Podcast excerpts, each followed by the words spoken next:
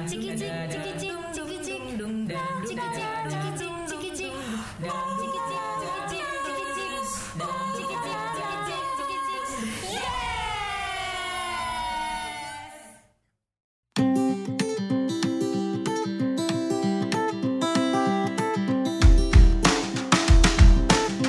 pendengar podcast Yes, kembali lagi dengan kami di episode kesekian. Kali ini di podcast Yes kita mau kedatangan tamu khusus nih, ada Firdaus. Um, silakan Firdaus, kenalin diri dulu. Halo podcast Yes. Halo kedong-dongnya, kedong-dong ini namanya. Gua Firdaus Habibur Rahman eh, dari pamflet juga di divisi Youth Activism. Oke, lanjut aja ngobrol Kor.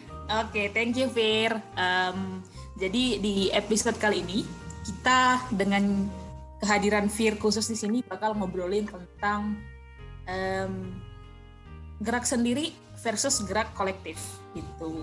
Um, episode kali ini kita bakal bahas tentang pandangan kita masing-masing. Um, Sebenarnya gimana sih sebaiknya kalau kita lagi peduli suatu isu gitu, uh, kalau mau beraksi um, sendiri apa kolektif. Um, latar belakang episode ini muncul adalah karena seringnya muncul percakapan di mana-mana tentang gimana sih kalau kamu mau melakukan perubahan tentang isu apa pun. Um, mungkin uh, kita sini sering dengar kalimat ya balik ke diri masing-masing sih gitu. Setiap kali ada pembahasan tentang entah itu isu lingkungan atau itu isu gender, tentang kekerasan seksual.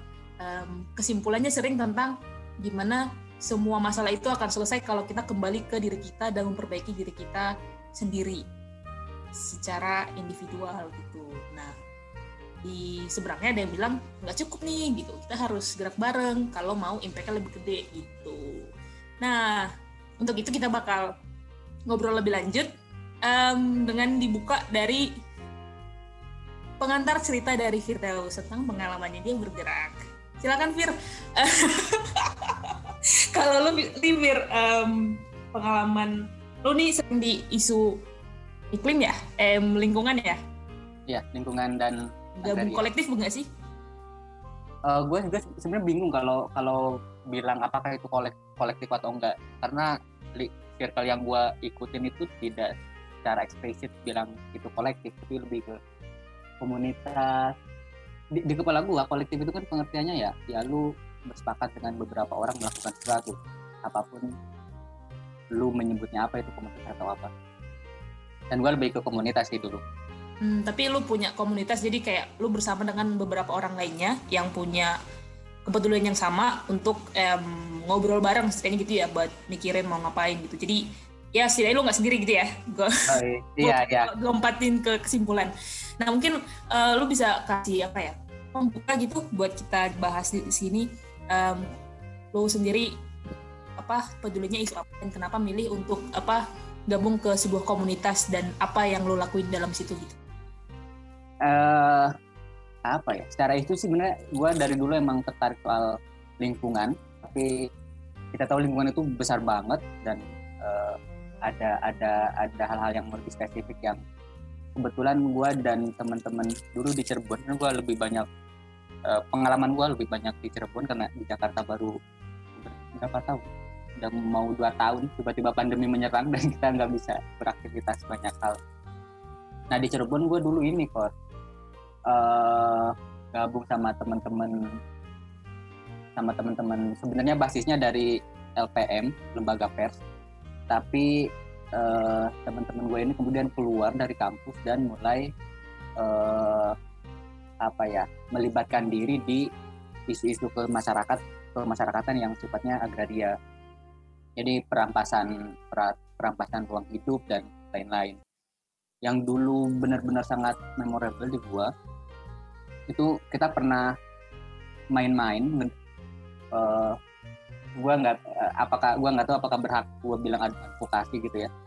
Tapi dulu ini banget tuh dengan teman-teman di apa namanya di Majalengka yang terdampak eh, penggusuran untuk bandara Tajati. Jadi main-main ke sana terus kemudian mempelajari bagaimana itu bisa terjadi, eh, apa dampaknya di warga dan uh, bagaimana bandara itu merugikan uh, banyak petani dan orang-orang di situ. Oke, okay, um, apa alasannya gabung ke komunitas itu dan berpikir untuk ikut gabung di kegiatan um, gerakannya itu? Ya, itu menarik. Uh, uh, ya, ya. Alasannya sebenarnya bisa bisa apa ya, sangat sentimental. Jadi bukan hanya soal uh, apa namanya uh, waktu dan lokasi gitu ya. Alasan gua ke fokus ke isu lingkungan dan agraria ini karena gue ngerasa gue berasal dari desa terus kemudian di desa gue masyarakatnya petani gitu terus kemudian ketika ngampus gue ketemu sama lingkaran yang bahasanya ekonomi politik tuh banyak teman-teman yang membahas uh, ide-ide besar kayak marxisme, anarkisme dan segala macam. Gue terpapar oleh itu, lalu kemudian menemukan uh, dikasih tahu juga konteks-konteks permasalahan orang-orang desa terutama di, di pembangunan ya zaman dari zaman SBY ke apalagi Jokowi itu banyak banget sekali pembangunan yang itu di kacamata kita dulu di diskusi kita dulu itu merugi, sangat merugikan orang-orang desa. Banyak pembangunan bandara dan segala macam. Jadi itu alasannya sih karena gua rasa gua sangat dekat banget dengan orang-orang desa dengan pertanian dan ketika ada mereka yang ada uh, orang desa bisa dan yang mereka bertani itu mengalami masalah berhadapan dengan pembangunan jadi itu mereka terpanggil aja gitu. Oke. Okay. Itu sih alasan Ya, oke. Okay. Uh, eh, thank you Fir. Berarti kalau misalnya kita um, kalau misalnya gue coba simpulin um, kenapa lu bergabung ke komunitas itu di Majalengka karena um, salah satu halnya juga uh, itu adalah isu yang sangat uh, nyata banget bukan hal yang salian masih jauh gitu ya. Jadi uh, pilihannya ya untuk melakukan sesuatu bersama untuk mencegah penggusuran karena itu beneran langsung tempat hidup orang yang langsung direbut gitu ya sawah yang langsung direbut gitu. Nah um, kalau ngobrolin tentang gerakan kan ada juga isu yang nggak sedekat itu di depan mata gitu. Um, um, misalnya kayak ngomongin tentang nanti kita di tahun 2000 berapa puluh itu bakal gini loh gitu. Dan itu nggak bakal bisa bikin orang langsung tiba-tiba terbangun dan oh aku harus ngapain hari ini juga saat ini juga gitu. Atau kan di Indonesia sekarang kita kalau lagi ada pembahasan tentang politik ada nggak cuma di Indonesia sih di mana-mana. Uh, ada pernyataan bilang kayak nggak aku nggak mau berpolitik um, bingungin um, capek uh, muter-muter gitu. Jadi nggak mau deh ngobrolin itu terlalu politik gitu. Um, jadi pernyataan itu dibikin jadi alasan untuk nggak nggak punya um, stance atau berpihak ke mana pun jadi abstain aja mungkin di sini uh, Rurai atau Gispol mau nambahin um, pengalaman atau pandangan tentang stance kalian pribadi gimana atau pengalaman bergerak uh, sebagai uh, para aktivis. Ini kenapa gue ngambil lead? Supaya gue nggak cerita. Licik banget oh, orang di sini pada licik bos. Jadi lu berhati-hati aja. Gitu ya mainnya ya. Oke oke oke. Lu Rai dulu kali ya. Mana Rai. Sejujurnya abis dengar ceritanya Fir kayak aku merasa nggak punya cerita yang berarti gitu. oh iya, standarnya tinggi banget ya Firdaus. Ya, kita mulai-mulai langsung dari ceritanya. Fir, gimana dong? Hmm, ya gitu sih. Tapi kayak aku juga selalu kayak aku ngerasa kalau soal topik ini aku juga aku ini ya salah satu orang yang kayak berada di dua kapal gitu. Aku ngerasa di ngerasa kadang-kadang aku kayak merasa kadang-kadang aku sadar oh ya kita butuh perubahan yang sistemik gitu di masalah isu A B C D E. Nggak bisa masalah-masalah yang nggak bisa solusi-solusi yang diselesain di level individu gitu. Jadi kayak jadi bisa jadi terdorong buat ikut gerakan kolektif ikut kampanye A B C D E gitu. Tapi di sisi lain aku juga nggak munafik aku tahu banyak di, di beberapa di beberapa hal yang aku nggak terdampak langsung karena ada privilege privilege tertentu ya. Jadi aku kayak merasa kayak hmm, aku nggak ikut dulu deh gitu gitu. Terus ya ya jujur aja sih gitu. kayak kalau menurut aku idealnya ya mengupayakan sesuatu di tingkat kolektif ya. Karena kalau jalan sendiri toh bisa ada dampaknya tapi dampaknya nggak bakal bisa segede itu. Kecuali kalau kamu seseorang yang besar sekali seperti presiden atau siapa yang punya platform. Nah kalau orang-orang kayak aku gini yang kayak mau ngomong juga ke siapa gitu kayak jadinya lebih bakal berarti kalau uh, bergerak secara kolektif. Gitu. Kalau Kispol gimana nih? Gimana Pol? Gue gue gue kayaknya mirip-mirip deh. Banyak banyak privilege yang gue punya dari dari kecil. Karena mungkin karena gue uh, gue nggak gue nggak gue nggak menengah eh gue di kaum menengah jadi gue nggak uh, miskin miskin banget gue nggak kaya kaya banget. Jadi gue bisa merasakan gue hidup gue tuh flat. Nah gue juga sampai hari ini mungkin di beberapa poin gue uh, gue punya stance di mana tapi gue nggak perlu ngasih tahu ke orang banyak. Dan gue tuh nyaring nyaring gitu ngasih tahu gue tuh stance-nya di mana. Karena karena uh, nih gue personal berpikir kayak kalau gue kasih tahu ke orang-orang itu dan mereka tipe bukan yang mendengarkan lebih ke nyolot gitu nanti malah nggak nggak jadi apa-apa. Dan gue malas saja berdebat gitu sih. Gue gue gue tipe yang kayak gitu. Tapi uh, di 2017 gue merasa memulai dari diri sendiri itu adalah awal dari kemakmuran dan kesejahteraan semua orang. Karena semuanya berawal dari diri sendiri. Tapi setelah gue dapat banyak insight waktu itu gue kan ikut latihan uh, apa gitu camp camp apa gitu yang sama KPK yang sudah mau bukan KPK lagi sekarang uh itu itu gue gue sadar dan ternyata bukan bukan bukan hanya diri sendiri bukan bukan hanya lu kalau lu bisa berkolektif ya berkolektif jangan diri lu sendiri karena suara lu tuh nggak akan ngaruh kalau satu kecuali kayak kayak kayak Rura bilang tadi. Jadi uh, mungkin gitu sih. Eh gua uh, uh, gimana us? gua gua punya punya cerita kemarin di kantor. Ini lucu. Hmm. soal soal apakah individu atau kolektif ya. Uh, jadi uh, terakhir itu ada BK ada Aceh terus mereka lagi ngomongin kita lagi ngomongin soal uh, lu, lu kalau ada punya kesempatan S2 mau mau pilih apa giliran gue kan yang ditanya lu mau ngambil apa? Terus gue sosiologi sih. Nah BK nyau tuh iya sih. Uh, eh, BK kan sangat psikologis ya. Sangat psikologis sangat individu pendekatannya gitu. Sementara gue sebenarnya lebih lebih yang besar sosiologi itu antropologi itu besar banget. Itu jadi jadi apa namanya ya jadi refleksi juga apakah uh, individu itu efektif atau kemudian kolektif masyarakat tapi yang ingin yang ingin gue ceritakan adalah karena gue emang emang dari dulu ini lebih tertarik dengan kajian-kajian yang besar gitu. Tidak teknikal gitu tidak tidak individu dan karena gue gue pengamat Weberian uh, kata Web gue nggak tahu apakah Weber atau gue salah. Yang eksis itu masyarakat tuh. Yang eksis itu society individu itu nggak ada. Jadi uh, menurut gue ya ya dengan dengan kacamata gue sekarang ya lu gerak masyarakat maksudnya orang banyak. Dan karena gue ngerasa kalau gue secara individu itu dilepaskan dari kolektif gue dilepaskan dari in, dari komunitas gue itu bukan apa-apa aja jadi gue, gue ngerasa gitu sih. Jadi hidup kolektif. Ya, untuk kasih gambaran ke yang lagi dengerin ini Firdaus sambil ngomong kita bertiga Kispol, Ray dan gue sambil ngangguk-ngangguk gitu ya um, satu hal ternyata percakapan di kantor bisa beda banget kalau lagi Fir, Acit dan BK yang lagi ngobrol dengan waktu lagi. Betul, betul. Kalau gue mau Hori, kalau nggak Marvel, makanan. itu, itu sebenarnya gue ngerasa aneh juga sih, karena gue ngerasa gue tiba-tiba ada di kumpulan anak anak UI gitu.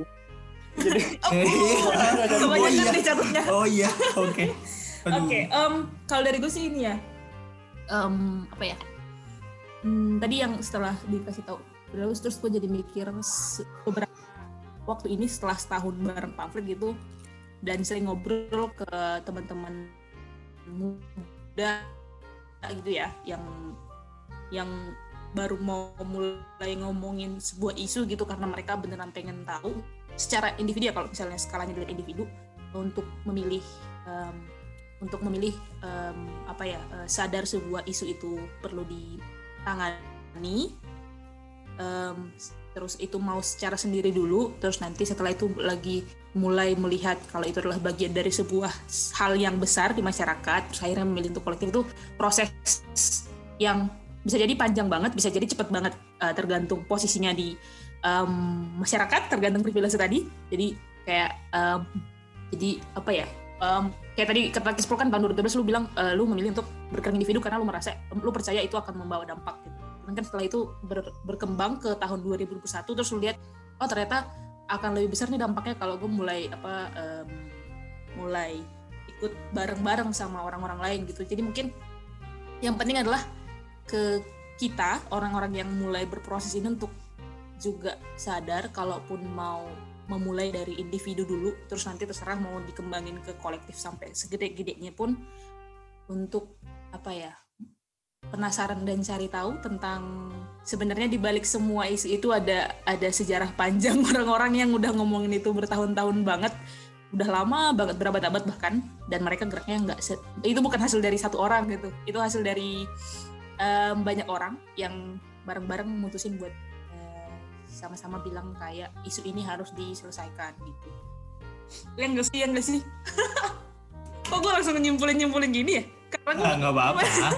nggak ada yang disimpulkan. Berarti yang gue tangkap nggak ada nggak ada yang salah untuk lu berjalan sendiri atau kolektif itu pilihan. Tapi uh, semuanya punya apa ya? Punya kelebihan untuk berproses sih. Jadi betul. lu harus sadar untuk berproses dan ngembangin diri kalau memang lalu loh ya itulah. Uh, dan kemarin gue uh, ada lihat ini di betul. Twitter. Um, Greta tuh kayaknya lagi diwawancarain talk show siapa gitu ya. Terus kayak ngomongin tentang uh, systemic change versus individual aja gitu. Terus dia sendiri kayaknya ini quote-nya dia ya um, tapi gue nggak tahu deh mungkin nanti Fir bisa mendebat ini secara Weberian tapi quote dari tweetnya adalah ya systemic change juga perlu apa bakal terjadi kalau kita secara individu juga mulai berubah. Jadi jalan bareng-bareng gue juga perlu merubah apa aja yang lu sel tahu selama ini mungkin perlu diperbaiki. Jadi um, sembari gerak bareng gitu. Kadang kalau kita ngomongin ini juga ya uh, gerak sendiri dan gerak kolektif ya. Satu hal juga kayak yang sering bikin aku kayak hah? Gitu aku bingung dan heran itu adalah kadang juga kita bertemu orang-orang yang uh, sangat aktif dan sangat giat di gerak-gerak kolektif. Tapi terus tingkahnya di secara individu itu uh, kontras alias tidak sesuai dengan apa yang diperjuangkan. Kayak misalnya gerakannya gerakan uh, memberantas kekerasan seksual. Tapi terus ternyata uh, suka suka bercanda yang uh, bercandanya melanggengkan rape culture gitu secara tidak sadar. Terus kayak ya udah temen-temennya biarin aja karena dia adalah seseorang yang berarti perannya bagi gerakannya itu bisa juga di apa di konteks lain misalnya di konteks aksi mengenai lingkungan misalnya. Kayak aku sendiri kayak peduli sama lingkungan terus berusaha tahu berusaha up to date berusaha tahu dan berperan di ranah kolektif juga tapi kayak aku merasa uh, oh kayaknya munafik deh kalau misalnya aku mau ikut di ranah kolektif tapi tapi uh, ternyata di ranah individu kayak aku masih masih kayak make plastik sekali pakai banyak banget. Terus konsumsi aku itu nggak nggak conscious nggak sadar atas dampak-dampak konsumsi aku kepada lingkungan.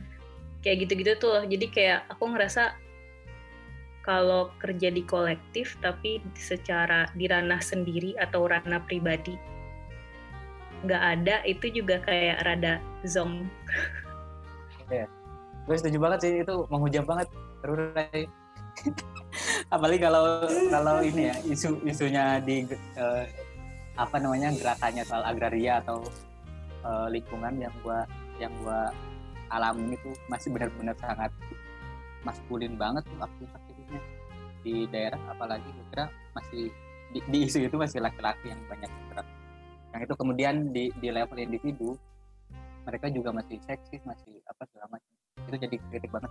Gue setuju sih. Tapi gue bingung juga sih apakah kemudian apa ya titik temunya antara yang kolektif dengan yang individu gue setuju kadang-kadang yang kolektifnya udah selesai tapi kemudian di level individu ya masih juga.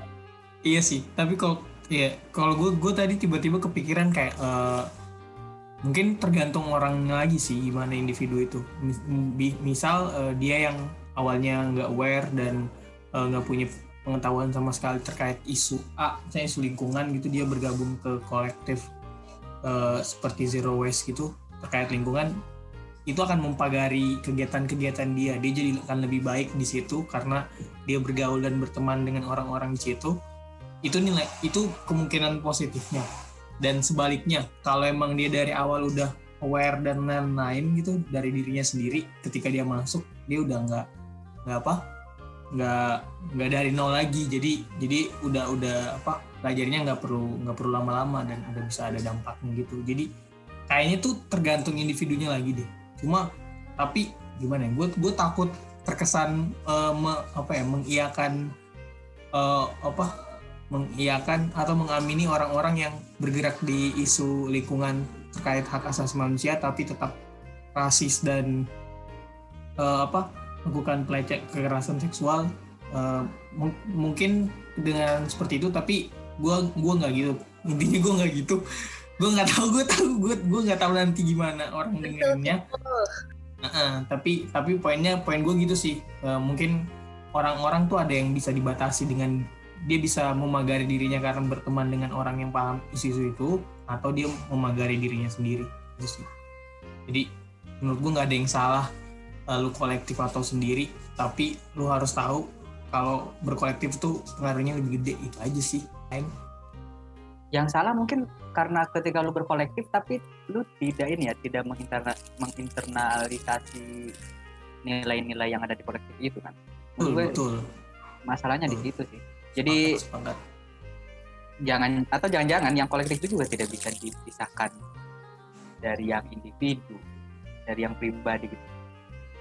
Yang sih? Maksudnya ya tindakan kolektif juga sebenarnya basisnya adalah tindakan-tindakan individu kan. Kolektif itu lu harus bebas uh, individu-individunya harus bebas itu harus tanpa struktur harus tanpa apa. Ya itu basisnya tetap tindakan individu. Jadi apa te tema tema apa namanya menghadapkan yang individu dengan yang kolektif apakah satu yang perlu kita bicarain Tunggu malah ke sana. Ini kayak telur dan ayam mana duluan sih kalau gue lihat. Gue, gue, gue sebelum ini kayaknya bakal ke sana. Bang yang mikir kayak gitu. Tapi ya emang nggak apa-apa. Gue nggak tahu kenapa gue bilang nggak apa-apa. tapi tapi iya sih. Gitu gimana? Coba Kori bertanggung jawab. Hmm. Mungkin ini sih bukan mempertanyakan apakah penting tapi yang yang jadi salah adalah kalau mempersandingkan ini dan malah jadi nggak milih uh. mana hmm. dan saling menjelek-jelekkan pilih mungkin itu bukan pilihan nggak bisa dipisahin kayak Fir tadi bilang iya iya gue gue sepakat gitu uh -uh, jadi iya kayak Pancasila kita lagi ngangguk-ngangguk ya semuanya ya kayak Pancasila atau Al-Quran gitu ya kenapa Pak? kayak Pancasila atau Al-Quran gitu ya jadi nggak milih apa-apa kan uh -uh. jadi nggak punya pegangan deh Duh, gue pengen ngomong tapi takut nanti jadi satu jam. Gak apa-apa, kan bisa jadi ini dua dua dua part. Berapa lama nih kita? Kita udah dua puluh menit, tapi sikat apa? aja dulu. Mungkin nanti orang yang denger ini mungkin sosiolog atau mungkin analis yang bisa bikin satu esek khusus tentang bagaimana kita berempat ngomong sangat eh, melenceng dari teori yang ada atau apa segala macam. Lagi ngobrol biarin um, ini sih apa waktu di kuliah gue pernah dapat um, pertama kali dengan isu tentang sebelum ngomongin tentang gerakan lah uh, isu-isu tentang keadilan sosial itu dibuka dengan um, topik tentang kekerasan. Kayak kalau di dalam sistem masyarakat itu ada banyak banget jenis eh bentuk kekerasan.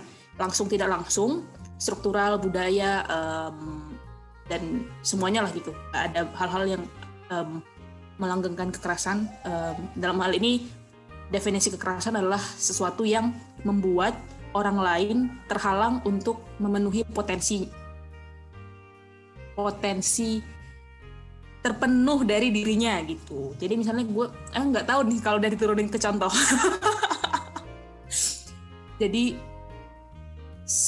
misalnya nggak um, punya identitas diri karena diskriminasi agama itu membatasi potensi gue untuk untuk mendapatkan hak atau untuk mengaktualisasikan diri secara penuh karena ada diskriminasi itu adalah bentuk kekerasan secara sistemik kenapa itu dibilang makanya dibilang kekerasan gitu ya anyway terus untuk melihat kekerasan ini kita bisa lihat dia jadi act of omission dan act of commission gitu. Jadi yang omission itu yang langsung um, berkontribusi ke bentuk um, kekerasannya gitu. Kalau langsung kalau orang kalau langsung jadi orang yang menganggap kalau agama lain itu salah kalau yang merasa kalau um, satu masyarakat nggak berhak untuk menentukan kemerdekaannya gitu itu lu dan secara langsung me, me, mengungkapkan itu ya lu lah berarti langsung omit dalam bentuk kekerasannya terus kalau yang komision itu um, ditariknya kalau nggak salah ya kayak refleksinya adalah mungkin kita uh, sebelum kita mem, apa belajar tentang hal-hal ini kita secara tidak sadar ternyata ada dalam sebuah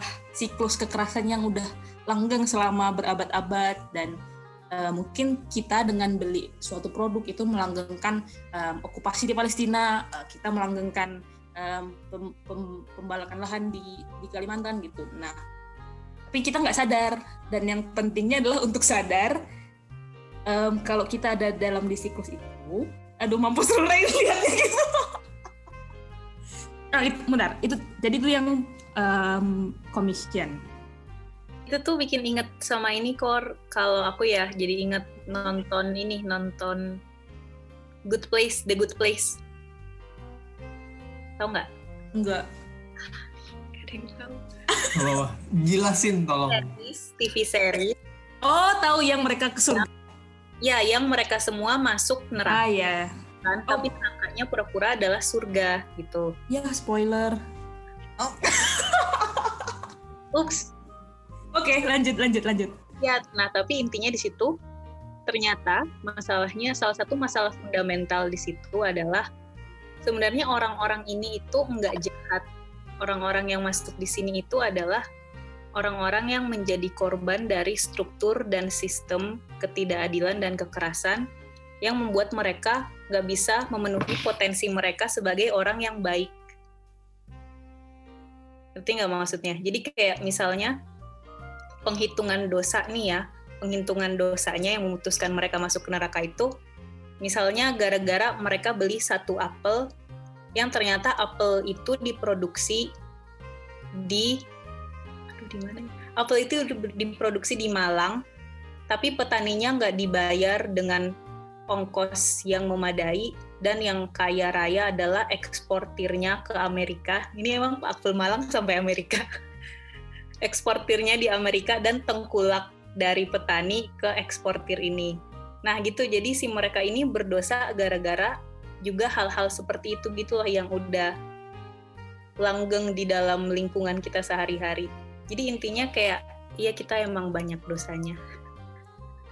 Terus dosa apa yang mau kamu gitu ya, ambil ya, dari series itu? Dosa jariah. Terus apa yang mau kamu hubungkan dari series itu ke percakapan kita sekarang Gak ada sih poinnya cuma pengen orang-orang ngerasa bersalah aja Gak, po poinnya di sistem yang kapitalistik kayak gitu berarti kita semua berdosa. Ya makanya um, ngapain kayak biar ada pahalanya dikit.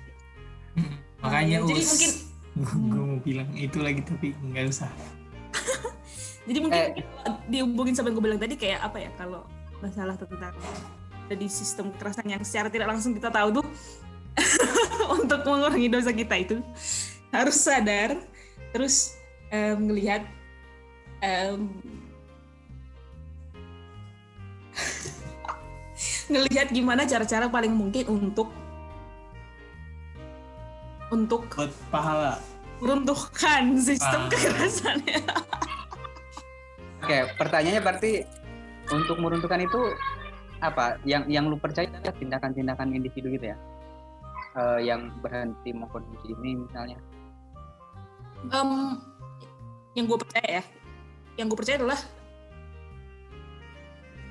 kalaupun itu berakhir ke tindakan individu misalnya untuk berhenti konsumsi sesuatu nih, tapi itu harus dilakukan secara kolektif dan secara sadar itu adalah hal kolektif gitu. Karena misalnya gue sendiri stop stop konsumsi minyak goreng dari kelapa sawit yang gak ada gunanya, apa apa dampaknya gitu. Bahkan secara agregat kita di Indonesia stop pakai minyak goreng di kelapa sawit mungkin juga nggak ada gunanya karena diekspor keluar gitu. Jadi harus eh, itu dan dan dan apa? dan em, ntar deh, ntar deh. Tapi pokoknya itu ininya. Em, ini ya kalau kita quotes dari newsletter kita ya. Eh, quote di, dalam sistem yang gede banget ini yang udah sangat eh, rusak dan penuh ketidakadilan ini. Kekuatan kita secara individu yang paling kuat adalah untuk bergerak bareng-bareng. Dan secara sadar bareng-bareng bergeraknya gitu. ya enggak. Kalau nah itu yang gue yakini itu yang gue yakini. Jadi gue sejalan sama apa yang kita quotes di newsletter kita yang versi terakhir tentang lingkungan itu itu sih kalau gue sendiri. Mungkin Roy Fir. Uh, gue setuju sih kemudian kalau itu perlu di apa namanya perlu di amplify gitu ya jadi bukan hanya menjadi tindakan individu. Uh, project multatul itu kan lagi ini ya lagi ada satu tema tuh liputannya soal mesin big tech. Kita adalah skrup di di di, di hadapan mesin big tech yang begitu besar. Uh, liputannya itu soal ini tuh apa namanya kurir Uh, kurir ini ya kurir- kurir- aplikasi iya. online Uh-uh. Ah, yang yang ingin gue sampaikan adalah eh, mungkin juga bertindak pribadi itu ini ya berdasarkan apa yang lu punya. Jadi untuk kemudian terlibat di gerakannya bukan hanya bukan hanya dari kulit-kulit kurir, uh, kulit kurir ojol kemudian eh, membentuk satu kolektif bersama terus kemudian eh, bersepakat untuk melakukan sesuatu berdemo dan segala macam. Tapi bahkan kalau lu bukan berasal dari komunitas itu, lu juga bisa terlibat eh, kalau lu jurnalis ya lu amplify itu lewat lewat apa namanya eh, reportase dan segala macam. Jadi mungkin ya eh, eh, kemampuan mengambil mengambil peran itu juga penting sih. Selain kita apa namanya terlibat di di di apa ya di isu yang hanya kita doang tadi poinnya Surai Mm-mm. Jadi apa kalau misalnya kayak kita di Jakarta anak-anak Jakarta sering bilang "Eh, know your privilege gitu sadari privilege kamu gitu. Nggak berhenti di situ gitu. Kayak setelah lo tahu lo punya privilege gitu misalnya em, itu tuh eh, hadir dari eh, posisi yang nggak seimbang di masyarakat. Terus setelah itu dengan lo sadar itu juga tahu kalau lo punya eh, sedikit tanggung jawab lebih gede dibanding mereka yang less privilege untuk melakukan sesuatu yang agak mungkin lebih berdampak. Kayak apalah kita misalnya em, karyawan NGO yang cuma di NGO buat survive dibanding misalnya ya. Dibanding siapa nih yang kalau dia em, ngandelin posisinya buat gerak bareng misalnya sama buruh-buruh apa em, ak- akun apa em, akun-akun apa kurir akun-akun ojek online atau apa istilahnya? Apa istilahnya? Kuda ber itu kuda ber tanduk pelangi. Unicorn. Unicorn. Ya akun Nah, kok. unicorn. Gitu kayak. Jadi apa ya tadi gue bilang ya? Eh, yang Fikri tadi nggak cuma eh, nggak nggak nggak nggak nggak eh, gimana kita supaya bergerak dari apa yang kita punya masing-masing di perubahannya lebih berdampak gitu. Jadi jurnalis bisa ngeliput ya jurnalis ngeliput misalnya. Akademik bisa ngeluarin eh, policy paper yang kritis ke masyarakat ya akademik akademisi bikinnya itu misalnya. Em, mahasiswa bisanya apa ya? Bispol bikin tebak-tebakan Oh gitu. Jadi, dengan apa pun yang kita punya untuk bareng-bareng eh, mencapai goal yang sama gitu ya. Ini juga ada di kayaknya di newsletter kita. Jadi kayak kita nggak perlu keahlian yang baru buat ngomongin sesuatu, tapi gimana semua keahlian yang kita punya ini keahlian sih. Tapi gimana posisi kita masing-masing, semua yang udah kita punya, misalnya lu pengacara, lu uh, seniman, lu um, karyawan di sebuah perusahaan batubara misalnya, itu bareng-bareng kolektif itu sama-sama memutuskan untuk melakukan sesuatu gitu sesuai dengan apa yang kita bisa sendiri-sendiri gitu ya tapi kita tentu saja juga ber, um, mempertimbangkan apa resiko-resiko yang akan datang. Ntar ternyata karyawan uh, big tech ini uh, strike sendiri kan dipecat sendiri juga. Yang dipecat nggak kedengeran ya. Jadi mungkin kalau misalnya misalnya karyawan mau demo ya rame-rame supaya kalaupun dipecat yang rugi kantornya. Karena masa mencat 100 orang kalau mencat satu orang kan nggak kedengeran ya. Nanggung ya.